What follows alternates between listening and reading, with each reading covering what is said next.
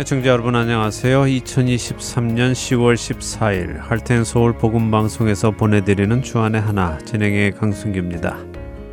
지난 한 주도 마귀에게 틈을 주지 않으며 자신의 거룩한 삶을 지켜 나가신 여러분 되셨으리라 믿습니다. 주일 아침이면 저는 티네이저인 두 아들을 차에 태우고는 교회로 향합니다. 교회로 가는 길 위에서 그날의 설교 내용을 이야기해 주는데요.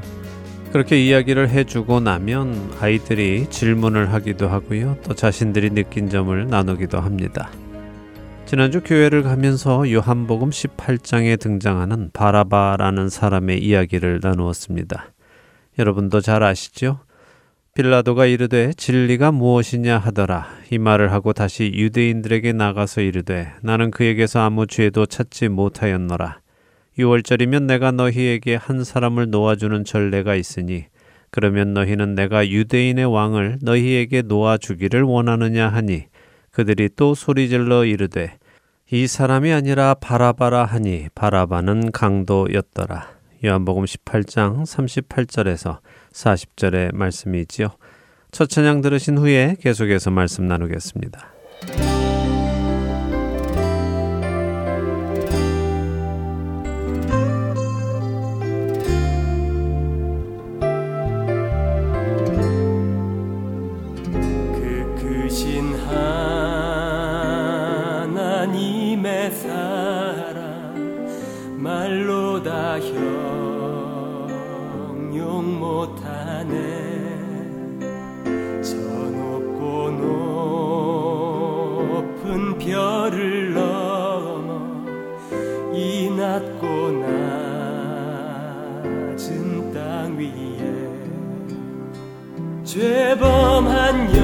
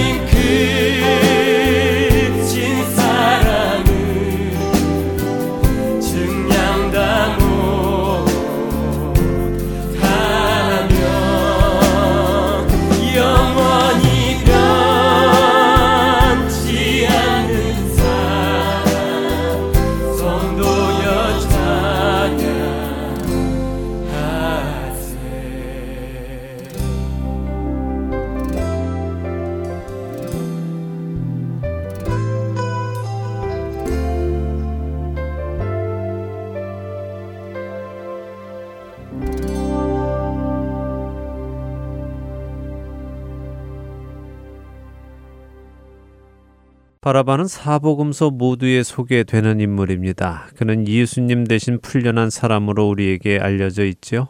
마태복음 27장 16절에 바라바는 유명한 죄수라고 기록하고 있습니다. 또 마가복음 15장 7절은 그에 대해 조금 더 자세하게 설명을 하는데요. 밀란을 꾸미고 그 밀란 중에 살인하고 체포된 자 중에 바라바라 하는 자가 있는지라라고 말씀하십니다. 그리고 누가복음 23장 19절 역시 마가복음과 비슷한 설명을 해 주시지요. 이 바라바는 성중에서 일어난 밀란과 살인으로 말미암아 옥에 갇힌 자러라라고요. 이 말씀을 정리해 보면 바라바는 밀란을 꾸미고 그 밀란을 벌이던 중에 살인을 한 사람인데 강도짓도 한 유명한 사람이다라고 종합해 볼 수 있을 것입니다. 그런데 이 바라바를 로마의 무력으로 대항하고자 한 열심당의 일원이었다라고 추측하는 학자들도 있습니다. 아무래도 그가 밀란을 꾸몄다 하는 표현 때문에 그런 추측을 한 것 같습니다. 밀란이라고 하면 아무래도 정치 세력의 불만을 품고 백성들이 들고 일어나는 것이 떠오르기 때문이지요. 심지어 어떤 학자들은 바라바가 부자들과 로마인들에게서 강도짓을 하며 얻은 재물을 백성들에게 나누어주는 홍길동과 같은 의적과도 같은 사람이었다라고 설명하기도 합니다. 하지만 우리가 성경을 토대로 다시 정리를 해보면 바라바가 그런 열심 당원이나 의적이라고 보기에는 어려울 것 같습니다.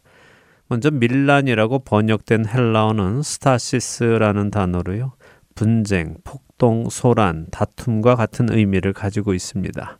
신약 성경에서 약 아홉 번 사용이 되었는데요. 바라바에게 쓰였을 때에만 밀란이라고 번역을 했고요. 나머지는 모두 다툼, 분쟁, 소요, 그리고 서 있다라고 번역이 되어 있지요. 그래서 바라바가 어떤 분쟁이나 폭동을 일으킨 것은 분명하지만 그 성격은 밀란이라고 보기는 어려울 것 같습니다.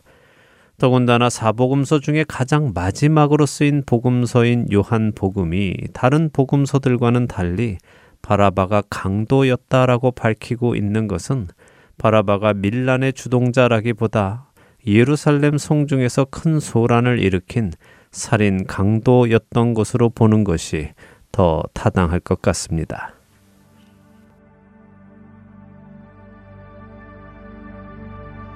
예수님은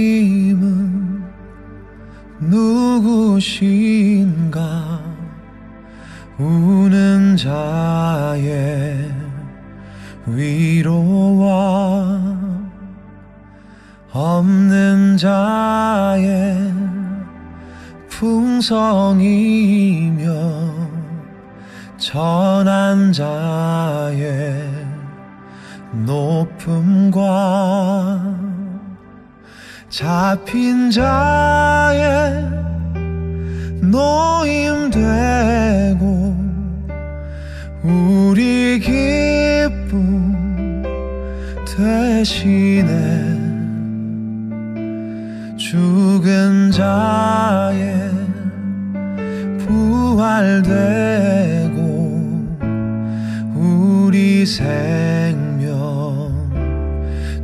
대신에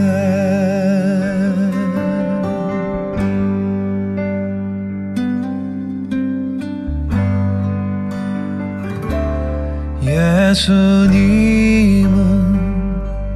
누구신가? 약한 자의 강함과 눈먼 자의 빛이시며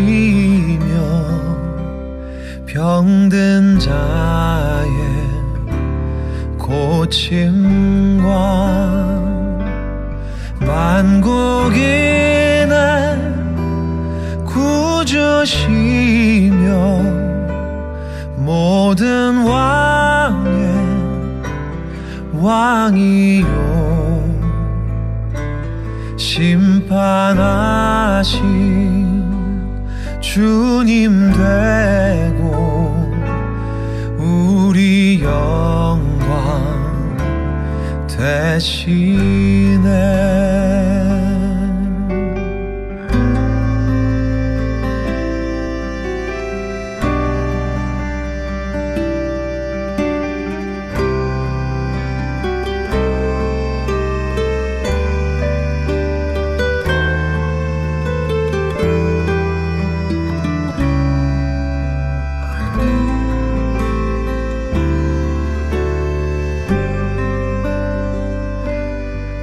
잡힌 자의 노임 되고 우리 기쁨 대신에 죽은 자의 부활되고 우리 생명 대신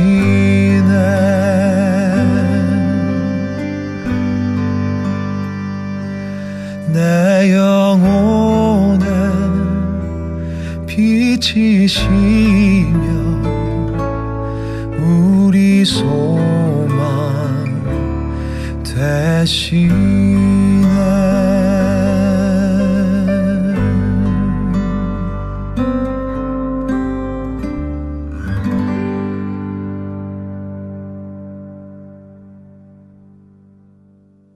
예루살렘 성중에서 소란을 일으키고 살인과 강도짓을 저지른 바라바. 그는 사실 예루살렘 주민들에게는 달갑지 않은 사람입니다.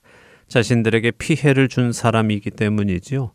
바로 이런 이유로 빌라도 총독은 사람들에게 유월절을 맞이해서 특별 사면을 한 명 해주겠다며 예수를 사면해 줄까 아니면 바라바를 사면해 줄까 하고 유대인들에게 물은 것입니다. 빌라도가 이렇게 물은 이유는 무엇일까요? 사실 빌라도가 보기에 유대인들이 죽여달라고 잡아온 예수님에게서 죄를 찾을 수 없었기 때문에 빌라도의 입장에서는 너희들이 자꾸 이렇게 죽을 만한 죄도 없는 사람을 죽여달라고 요구한다면 내가 너희가 껄끄러워하고 또 혐오하는 살인강도 바라바를 풀어줄지도 모른다 하며 유대인들로 하여금 예수를 죽여달라는 요청을 거두게 할 심산으로 한 것입니다. 아무리 예수님이 자신들의 마음에 들지 않아도 살인강도 바라바보다는 좋지 않겠느냐 하는 생각이었던 것이죠. 그런 이유로 바라바는 밀란의 주동자나 의적은 될 수 없는 것입니다. 밀란의 주동자라면 독립운동가와 같은 사람이고 그런 사람이라면 유대인들이 귀하게 여길 사람 아니겠습니까? 빌라도가 예수님을 풀어주기 위해서 사람들에게 주는 선택에는 맞지 않는 인물인 것입니다. 에휴, 그래도 저 유명한 살인강도 바라바가 또 풀려나서 우리 동네를 휘젓고 다니다 보면 우리 식구에게 무슨 봉변이 있을지도 모르는데, 그래, 아쉬워도 저 바라바가 풀려나는 것보다는 별로 큰 해가 없는 예수가 풀려나는 게 낫겠지라고 생각하는 것이 자연스러운 일이었지요. 하지만 유대인들은 빌라도의 그런 기대와는 전혀 반대의 선택을 합니다. 그들은 살인강도 바라바를 풀어주고 예수는 죽여달라고 요청합니다. 무리가 일제히 소리질러 이르되 이 사람을 없이 하고 바라바를 우리에게 놓아 주소서 하니 누가복음 23장 18절의 말씀입니다.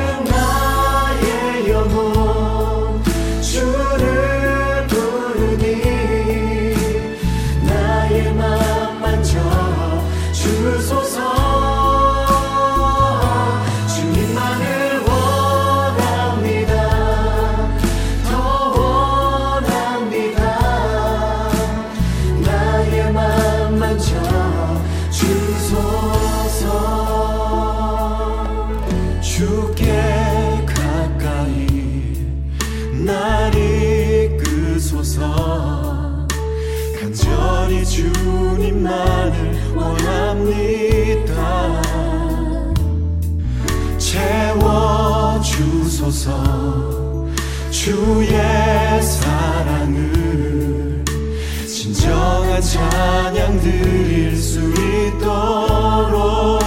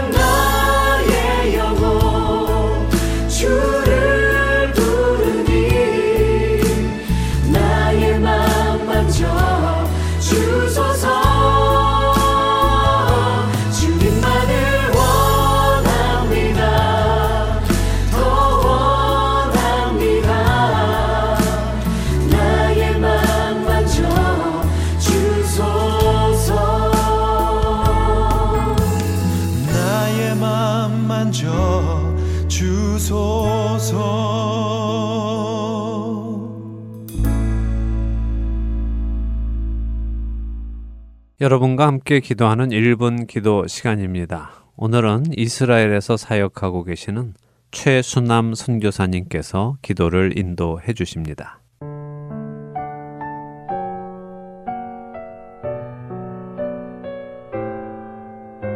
하나엔 서울 1분 기도 시간입니다. 저는 이스라엘에서 사역하고 있는 선교사 최순남입니다. 오늘 저희는 유대인들이 행위가 아닌 예수 그리스도를 믿는 믿음으로 구원받는 것이 무엇인지 깨닫게 해달라고 기도하겠습니다.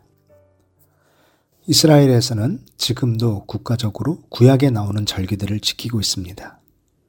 이스라엘의 새해는 유대 달력으로 7월 1일입니다. 성경에는 나팔절이라고 기록되어 있는데 히브리어로는 로시 하샤나라고 합니다. 일반적으로 양력을 따르는 우리에게는 9월 말이나 10월 초가 되는데 유대인들의 구전 율법인 미시나는 로시 하샤나를 하나님께서 심판하시는 날이라고도 합니다. 그리고 유대 달력으로 7월 10일은 대속제일, 히브리어로는 욤 키프루입니다.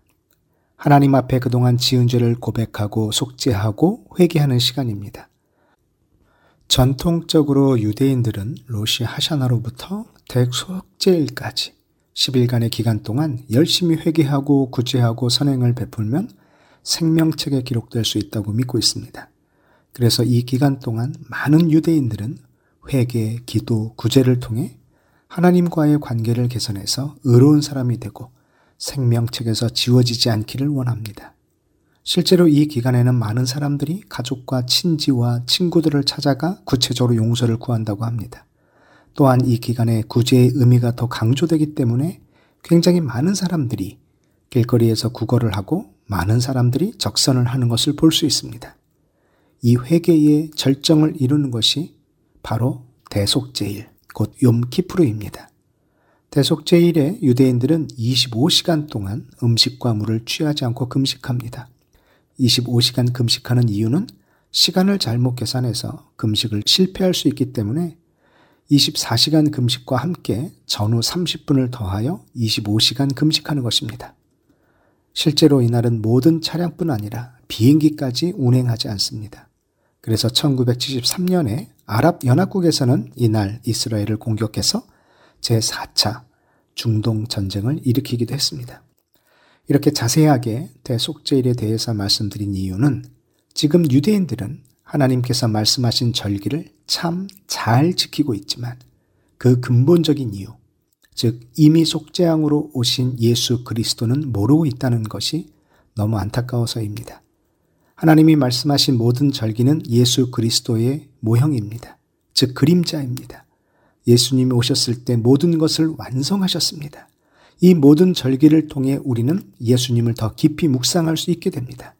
하지만 유대인들은 그렇게 열심히 절기를 지키지만 아직까지도 그들을 위해 오실 메시아를 기다리고 있는 것입니다. 오늘 함께 이 유대인들을 위해 기도할 때 이미 속죄양으로 오신 예수 그리스도를 믿고 그들의 행위가 아닌 예수 그리스도를 믿는 믿음으로 구원받을 수 있다는 것을 깨달을 수 있도록 기도해 주시기 바랍니다. 함께 기도하겠습니다.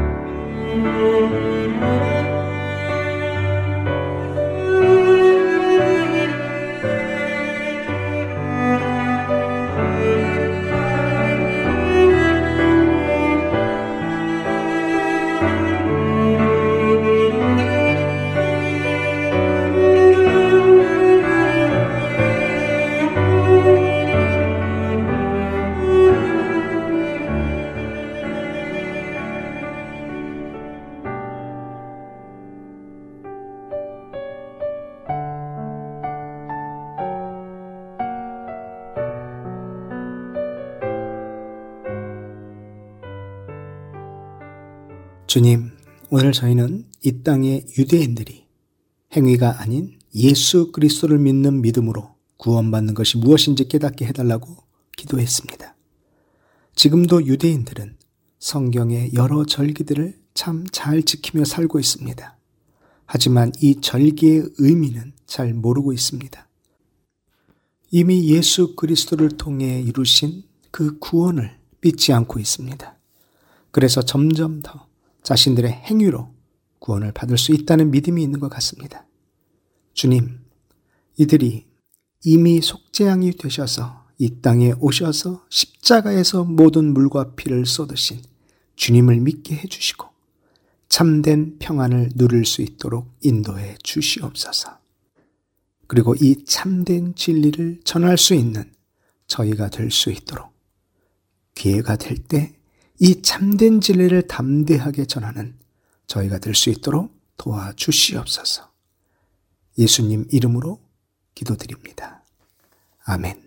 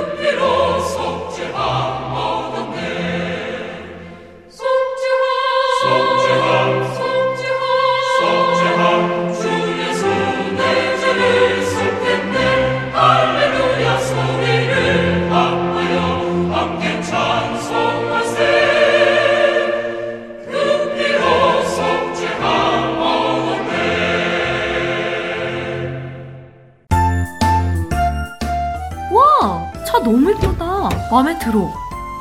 그치? 색깔도 좋고 음. 오, 차도 잘 나가는데? 어, 그런데 여보, 여기 CD 플레이어가 없어? 아 정말 그러네 요즘 나오는 차들은 CD 플레이어가 없나 봐 어? 그러면 복음 방송 어떻게 듣지?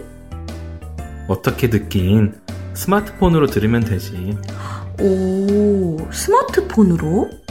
응 여기 이렇게 블루투스를 연결하면 애청자 여러분 안녕하세요. 2023년 1월 10일 나온다. 아, 이렇게 방송을 들을 수 있구나. 그러면 우선 방송국에 전화해서 CD는 취소하자. 응 그러자 CD는 다른 분께 보내드려야지 방송국 전화번호가 602 새 차를 가지게 되면 기분 참 좋지요?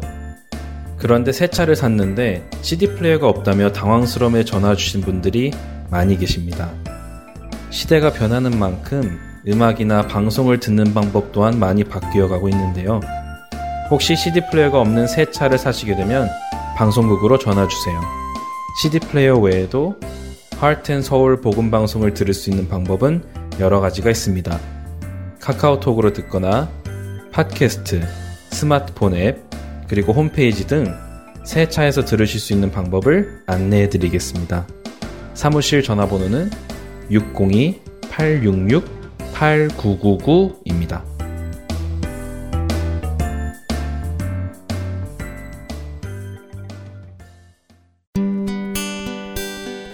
기쁜 소식 사랑으로 땅끝까지 전하는 아랜소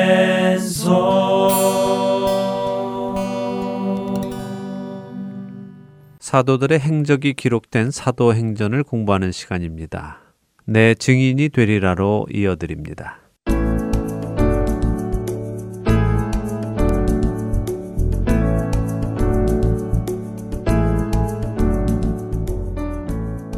애청자 여러분 안녕하세요. 땅끝으로 복음이 전해져 나가는 기록이 담긴 사도행전을 여러분과 살펴보는 시간입니다. 내 증인이 되리라 진행의 백성입니다. 네, 여러분 안녕하세요. 강승규입니다.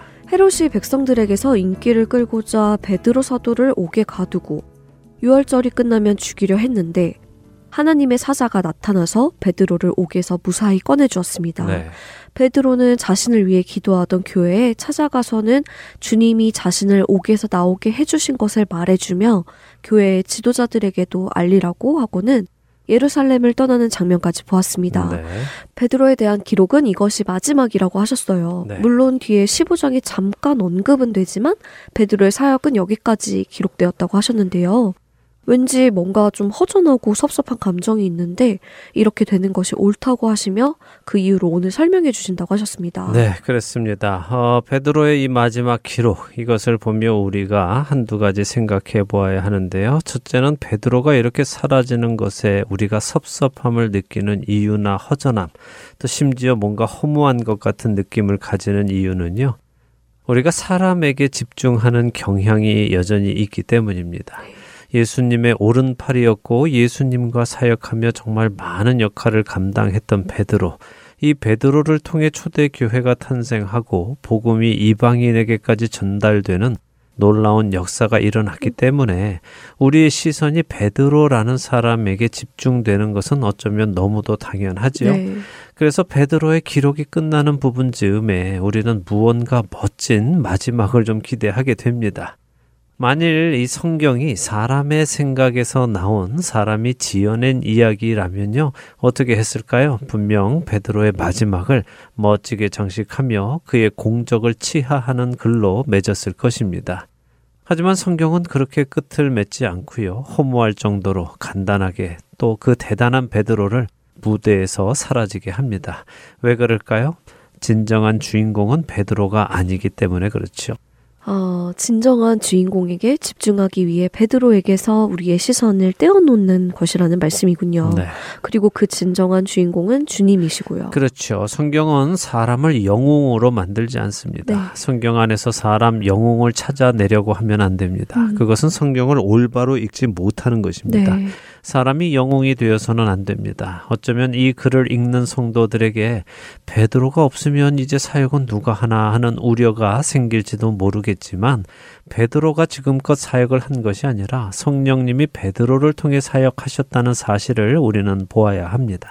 베드로가 사역을 한 것이 아니라 성령님이 베드로를 통해 사역을 하셨다고요. 네. 음, 그렇군요. 하지만 그렇다고 베드로가 아무것도 안 한 것은 아니죠. 어, 예, 물론이죠. 베드로는 인형이나 로봇처럼 가만히 있는데 성령님이 막 움직여서 하신 것이 아니라 네.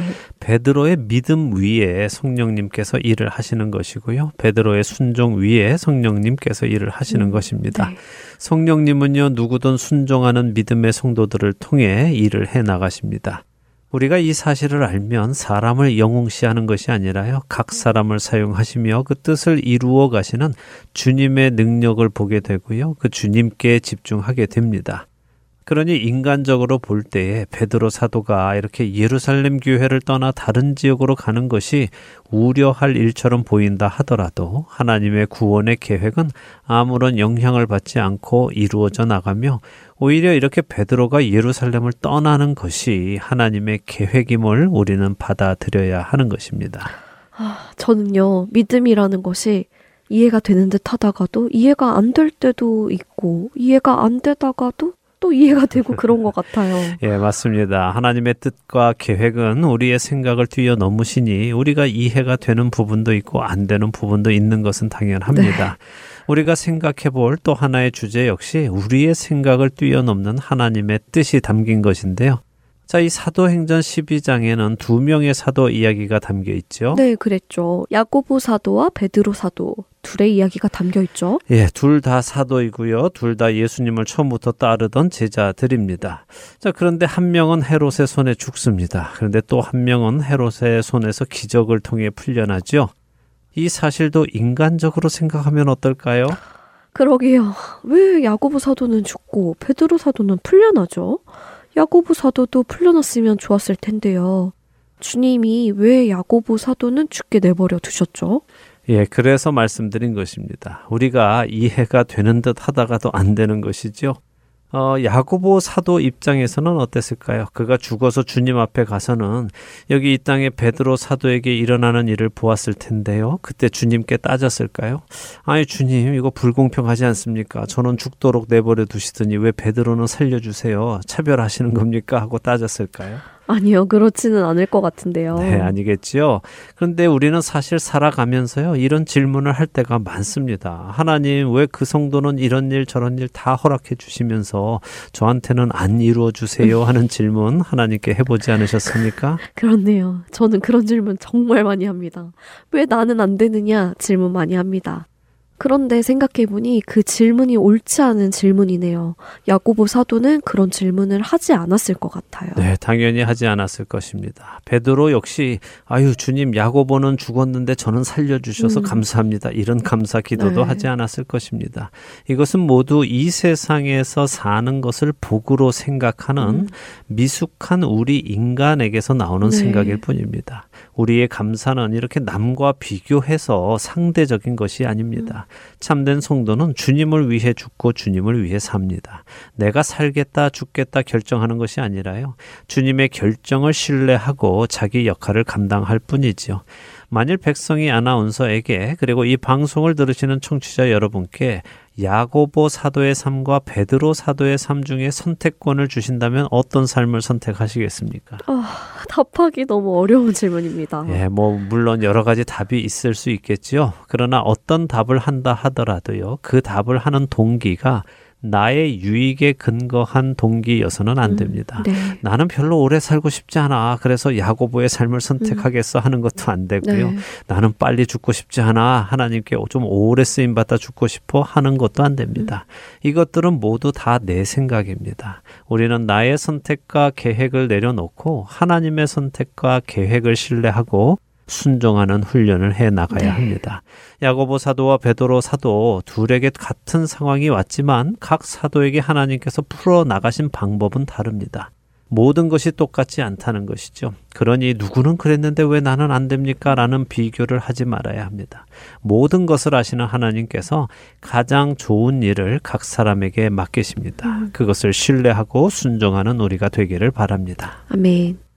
어, 그런데요, 이론적으로는 동의가 되는데, 실제 우리 삶 속에서 그런 일이 일어날 때, 제가 그렇게 살아낼 수 있을지는 솔직히 잘 모르겠어요. 네, 뭐 이런 솔직한 대답이요 오히려 좋은 것입니다. 사실 예수님이 잡히시던 날 밤 제자들은 모두가 예수님을 떠나지 않을 것이라고 장담했지요. 그러나 모두가 예수님을 버리고 도망했습니다. 그들은 그 이후로 어느 누구도 자신이 예수님을 위해 죽겠다고 장담하는 일은 없었습니다. 그들은 그들에게 오신 성령님의 인도하심을 따라 그냥 순종하며 살아갔지요. 나를 먼저 사랑하신 예수님을 자신도 사랑하게 되었기 때문에 그냥 그렇게 사랑으로 가는 것입니다. 이것이 깨달아지는 은혜가 우리 안에 있기를 바랍니다. 아멘. 자, 이제 이렇게 베드로가 감옥에서 사라지고 난 후에 감옥에는 어떤 일이 있는지 살펴보지요. 네. 사도행전 12장 18절에서 12장 끝인 25절까지 읽고 오늘 이야기 나누겠습니다. 네, 사도행전 12장 18절부터 읽습니다. 날이 샘의 군인들은 베드로가 어떻게 되었는지 알지 못하여 적지 않게 소동하니 헤롯이 그를 찾아도 보지 못함에 파수꾼들을 신문하고 죽이라 명하니라. 헤롯이 유대를 떠나 가이사랴로 내려가서 머무니라. 헤롯이 두루와 시돈 사람들을 대단히 노여워하니 그들의 지방이 왕국에서 나는 양식을 먹는 까닭에 한 마음으로 그에게 나아와 왕의 침소 맡은 신하 블라스도를 설득하여 화목하기를 청한지라. 헤롯이 나를 택하여 왕복을 입고 단상에 앉아 백성에게 연설하니 백성들이 크게 부르되 이것은 신의 소리요 사람의 소리가 아니라 하거늘 헤롯이 영광을 하나님께로 돌리지 아니하므로 주의 사자가 곧 친히 벌레에게 먹혀 죽으니라. 하나님의 말씀은 흥왕하여 더하더라. 바나바와 사울이 부조하는 일을 마치고 마가라 하는 요한을 데리고 예루살렘에서 돌아오니라. 자, 베드로를 죽이기로 했던 전날 밤에 하나님께서 천사를 보내셔서 베드로를 놀라운 방법으로 구원해 내셨습니다. 그렇게 풀려난 베드로는 교회에 가서 하나님께서 자신에게 행하신 일을 증언하고는 사라지지요. 네.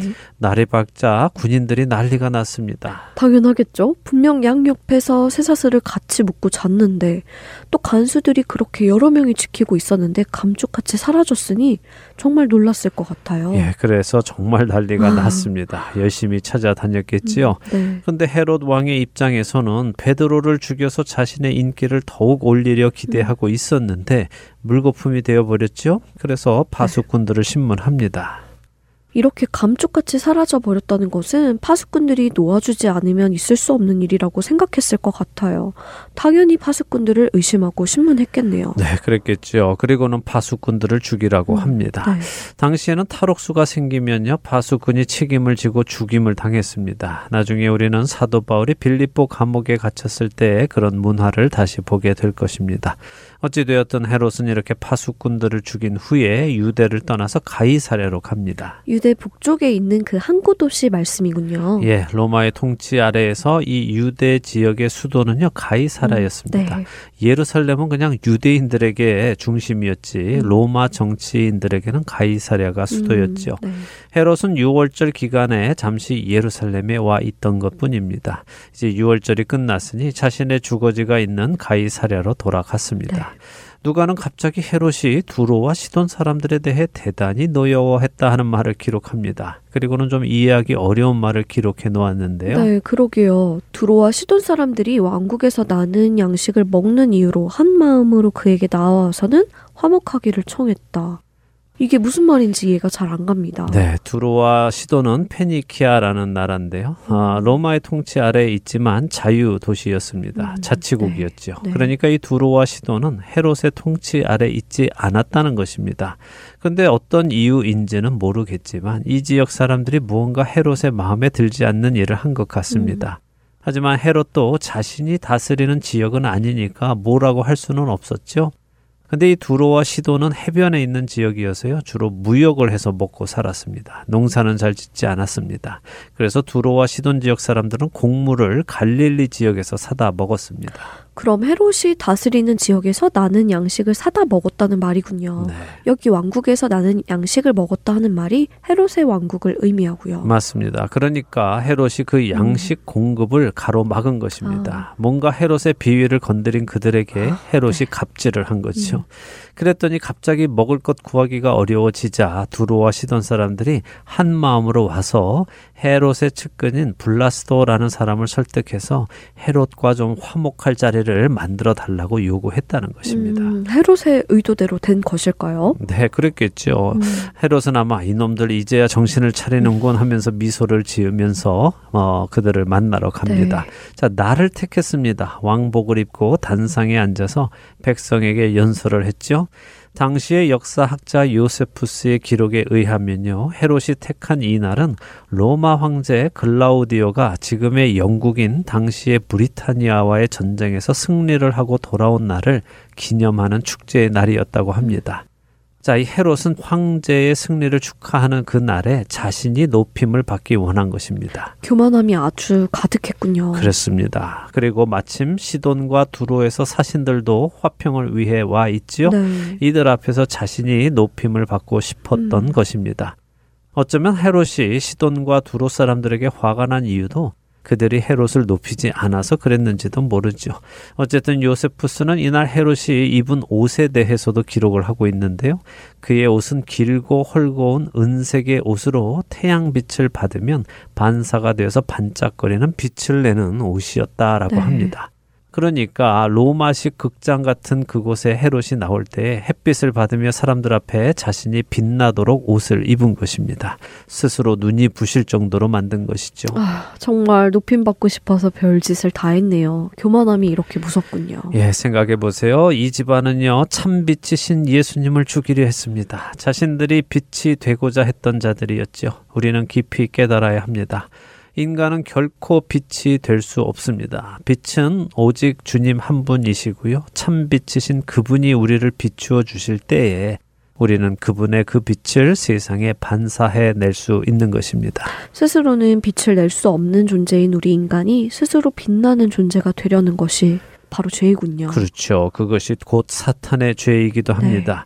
자신이 빛나는 자리에 가려는 것이죠. 그러니 우리도 늘 점검해야 합니다. 네. 내가 인정받고 싶고, 내가 드러나고 싶고, 내가 높아지고 싶고, 내가 빛을 발하고 싶다면 그 사람은 참 빛이신 예수님 안에 있는 사람이 아니라 어둠 속에 속한 사람입니다. 마귀의 성품을 가지고 있는 것임을 꼭 기억하시기 바랍니다. 두렵네요. 잘 점검해야 하겠습니다. 네, 자 이렇게 빛나는 모습으로 나와서 연설을 하는 헤롯을 보자 사람들이 또 맞장구를 쳐줍니다. 아, 이것은 사람의 소리가 아니다, 신의 소리다 이러면서 헤롯을 축혀 세우고 그를 신격화합니다. 사람들이 아부를 하고 있군요. 그렇죠. 특별히 두로와 시돈 지역에서 온 사람들은 먹고 살아야 하니까 네. 더 열심히 아부를 했겠지요. 네. 그 소리를 들은 헤롯은 아마 흐뭇했을 것입니다. 결국 그 소리를 들으려고 이 모든 일을 한 사람이니까요.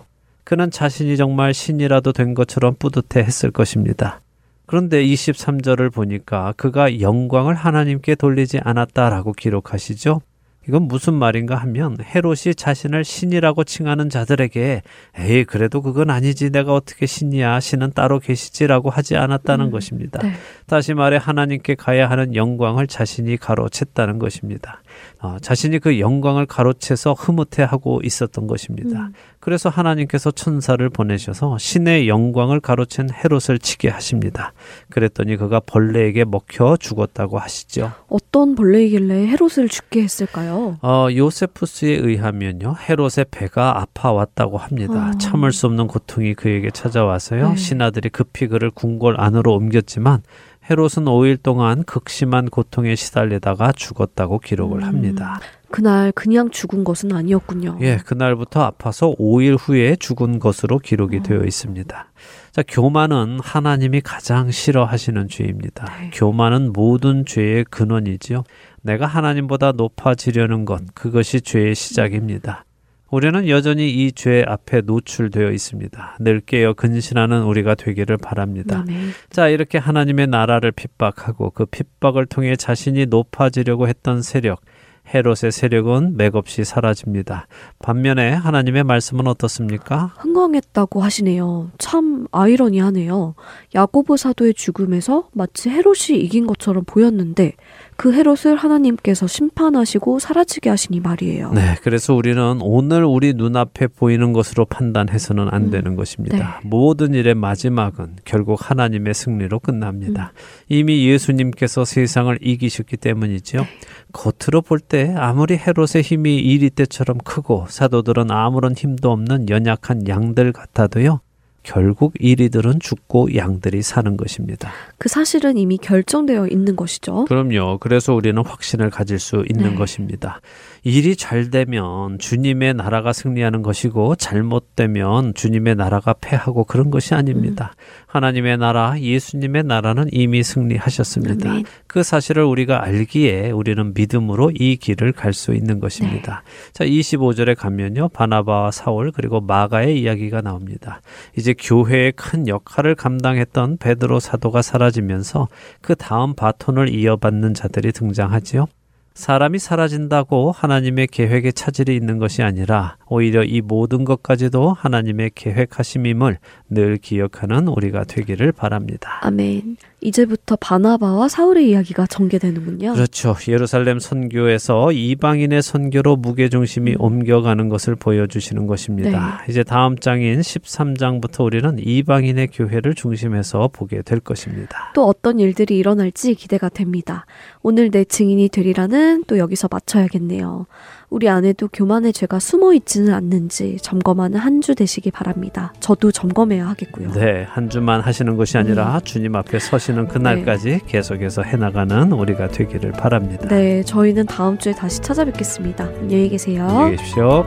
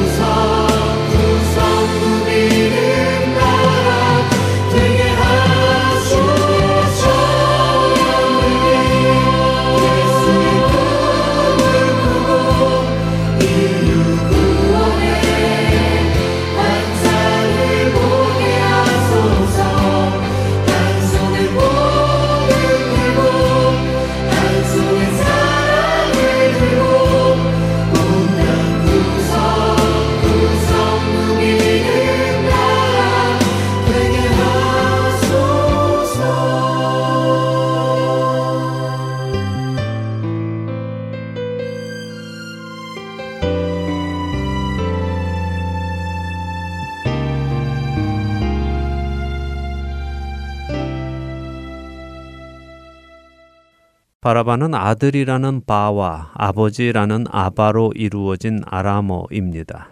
아버지의 아들이라는 의미지요. 이미 방송에서 여러 번 설명드렸던 것으로 기억을 합니다. 첫사람 아담의 자손으로 태어난 모든 사람을 상징하는 바라바. 그에게는 강도짓을 한 공범들이 있었고 원래 그 6월절 날 공범들과 함께 십자가에 못 박혀 죽게 되어 있었습니다. 그런데 급작스럽게 잡혀온 예수라는 자 때문에 바라바는 그날 풀려나게 되는 것이죠. 다른 강도 두 명과 함께 죽었어야 하는데 그는 풀려납니다. 그리고 그가 달려야 했던 그 십자가에 예수라는 사람이 대신 달리게 되는 것입니다. 자신의 공범 두 명과 함께 말입니다. 지난 주일 아침 교회로 가는 차 안에서 아이들에게 이것을 설명해 주었습니다. 이렇게 예수님이 바라바의 자리에 대신 달리셨고 바라바는 예수님 때문에 풀려나게 되었다고요. 그랬더니 제 막내 아들이 제게 물었습니다. 아빠, 그 바라바라는 사람은 그렇게 그날 죽지 않고 풀려난 후에 어떻게 살았어요? 그가 또 어떤 죄를 지었다고 기록되어 있나요? 라고요. 생각해 본 적 없었던 아들의 질문에 잠시 생각해 보았습니다. 그리고 아들에게 제가 오히려 물어보았지요. 글쎄 성경에는 이 바라바에 대한 그 후의 이야기는 기록되어 있지 않고 교회사에서도 들어본 적은 없는 것 같아. 그런데 너는 그 바라바가 이날 십자가에서 풀려난 후에 어떤 삶을 살았기를 바라니 하고 물어보았습니다. 아들은 그가 더 이상 예전과 같은 삶을 살지 않고 새 사람이 되어 살았으면 좋겠다고 대답했습니다. 여러분은 어떠십니까? 여러분은 제 아들의 답에 동의하십니까? 여러분은 바라바가 풀려난 그날 이후 어떤 삶을 살았기를 바라십니까? 아니, 어떤 삶을 살아야 마땅하다고 생각하십니까? 물론 성경에 혹은 교회의 기록에는 바라바가 어떻게 살았는지에 대한 기록은 없습니다. 그런데 만일 우리가 그 바라바가 그날 예수님 대신에 풀려나서 자유의 몸이 된 후에도 예전처럼 강도와 살인을 저지르며 살았다는 이야기를 듣는다면 어떨까요? 우리는 그에게 무엇라고 말해 줄 것 같으십니까? 이보게 바라봐. 자네는 어떻게 그럴 수가 있나? 양심이 있는 건가 없는 건가? 자네는 죽은 목숨이었는데 예수님이 대신 죽으시고 자네는 풀려나지 않았는가? 그렇다면 자네 대신 십자가 위에서 죽으신 그 예수님께 감사하며 자네의 옛 죄를 벗어버리고 이제는 자네에게 생명을 주신 그분을 위해 살아가야 하지 않겠나라고 해주지 않으시겠습니까? 저라면 그렇게 이야기해 줄 것 같습니다. 그리고 그 말은 곧 저 자신에게 해주고 싶은 말이기도 합니다. 사랑하는 할텐 소울 복음 방송의 청자 여러분. 여러분은 바라바가 그날 이후 살았기를 바라는 그 모습 그대로 살아가고 계십니까? 우리가 그에게 요구하는 삶을 여러분 스스로도 살아가고 계시는지요? 내가 죽어야 하는 그 십자가에 예수님이 대신 올라가시고 나는 풀려났다는 그 사실을 기억하고 계십니까? 그러므로 이르시기를 잠자는 자여 깨어서 죽은 자들 가운데서 일어나라. 그리스도께서 너에게 비추이시리라 하셨느니라. 그런즉 너희가 어떻게 행할지를 자세히 주의하여 지혜 없는 자 같이 하지 말고 오직 지혜 있는 자 같이 하여 세월을 아끼라. 때가 악하니라. 그러므로 어리석은 자가 되지 말고 오직 주의 뜻이 무엇인가 이해하라 에베소서 5장 14절에서 17절의 말씀입니다. 이제 우리는 잠자던 우리의 신앙에서 깨어나 어떻게 행할지 자세히 주의하여 지혜 없는 자들처럼 살아가는 것이 아니라 우리에게 주어진 세월을 아껴가며 주의 뜻이 무엇인지 깨닫고 그 뜻을 따라 살아가는 지혜 있는 자들이 되어야 할 것입니다. 때가 악합니다. 세상은 우리의 믿음을 계속해서 연약하게 만들려 하고 세상과 타협하게 만들려 노력합니다. 세상의 그런 유혹에 넘어가지 말고 오직 우리를 위해 죽었다가 다시 살아나신 예수님을 위해 살아가시는 저와 애청자 여러분이 되시기를 소망하며 오늘 주안의 하나 여기에서 마치도록 하겠습니다. 함께 해주신 여러분들께 감사드리고요. 저는 다음 주 이 시간 다시 찾아뵙겠습니다. 지금까지 구성과 진행의 강순기였습니다. 해청자 여러분, 안녕히 계십시오. 주님과 함께하는 이 고요한 시간 주님의 보좌 앞에 내 마음을 쏟네 모든 것 아시는 주님께 감출 것 없네. 내 맘과 정성 다해 주 바라나이다. 나 염려하지 않아도 냈을 것 아시니 나 오직 주의 얼굴 구하게 하소서. 다 이해할 수 없을 때라도 감사하며 날마다 순종하며 주 따르오